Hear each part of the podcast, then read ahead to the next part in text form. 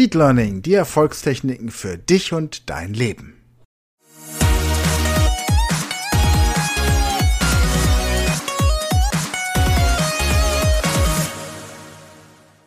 Ja, herzlich willkommen zur vierten Staffel der Speed Learning Show Englisch lernen in 100 Stunden. Wir sind bei Folge 3 und es geht um die Frage, wie du wirklich von Null auf Englisch lernen kannst. Gehen wir mal davon aus, du hättest jetzt überhaupt keine Ahnung von der englischen Sprache. Wirklich nada, niente, nisto. Dann ist das Erste, was du machst, du nimmst das wichtigste Verb der englischen Sprache und das ist to be, sein. Also I am, ich bin, you are, du bist und so weiter.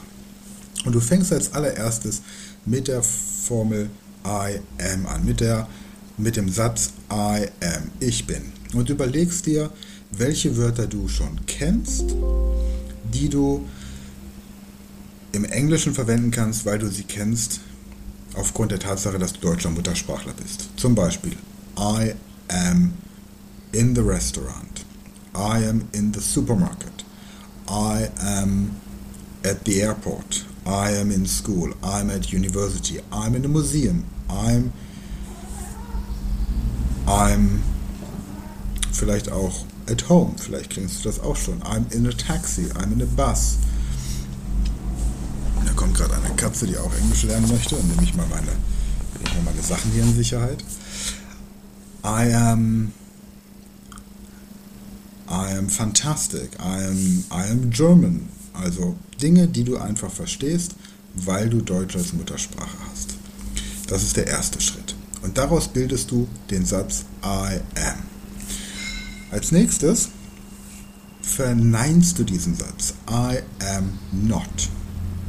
I am not in the supermarket. I'm not in the restaurant. I'm not in a taxi. I'm not in the bus. I'm not in the hotel.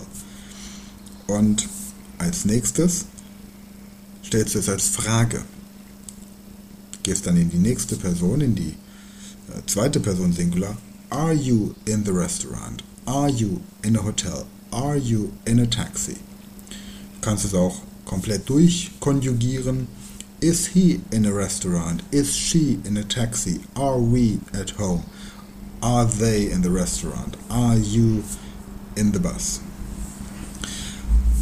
Im nächsten Schritt schaust du dir die Vergangenheitsform an. Also, I was in the restaurant, I was in the bus, I was in the taxi.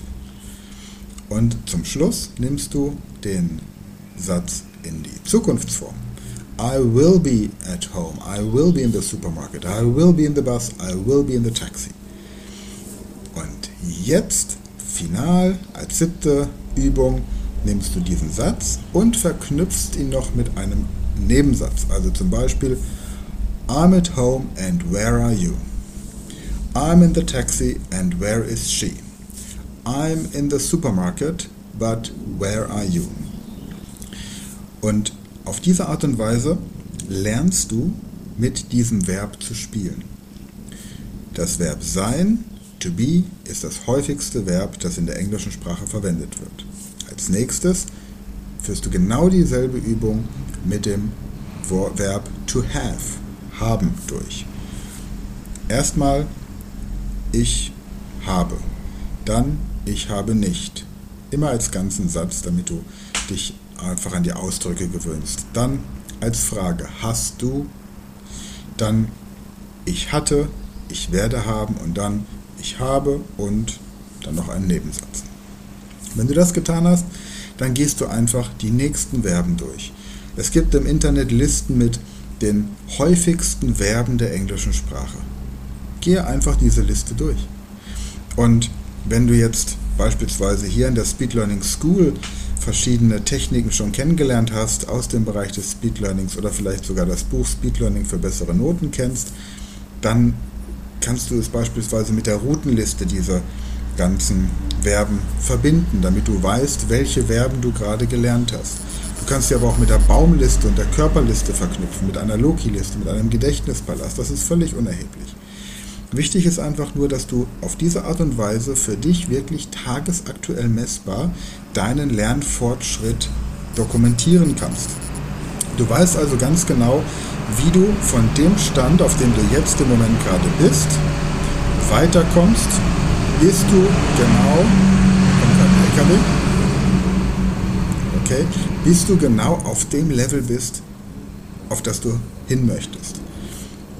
24 Stunden sich mit der Sprache zu beschäftigen bedeutet also, dass du dir pro Tag vielleicht fünf Verben hernimmst, mit denen du so arbeitest. Und wenn du diese fünf Verben am Tag gemeistert hast, dann hast du nach 10 Tagen 50 Verben und mit 50 Verben kommst du schon extrem weit.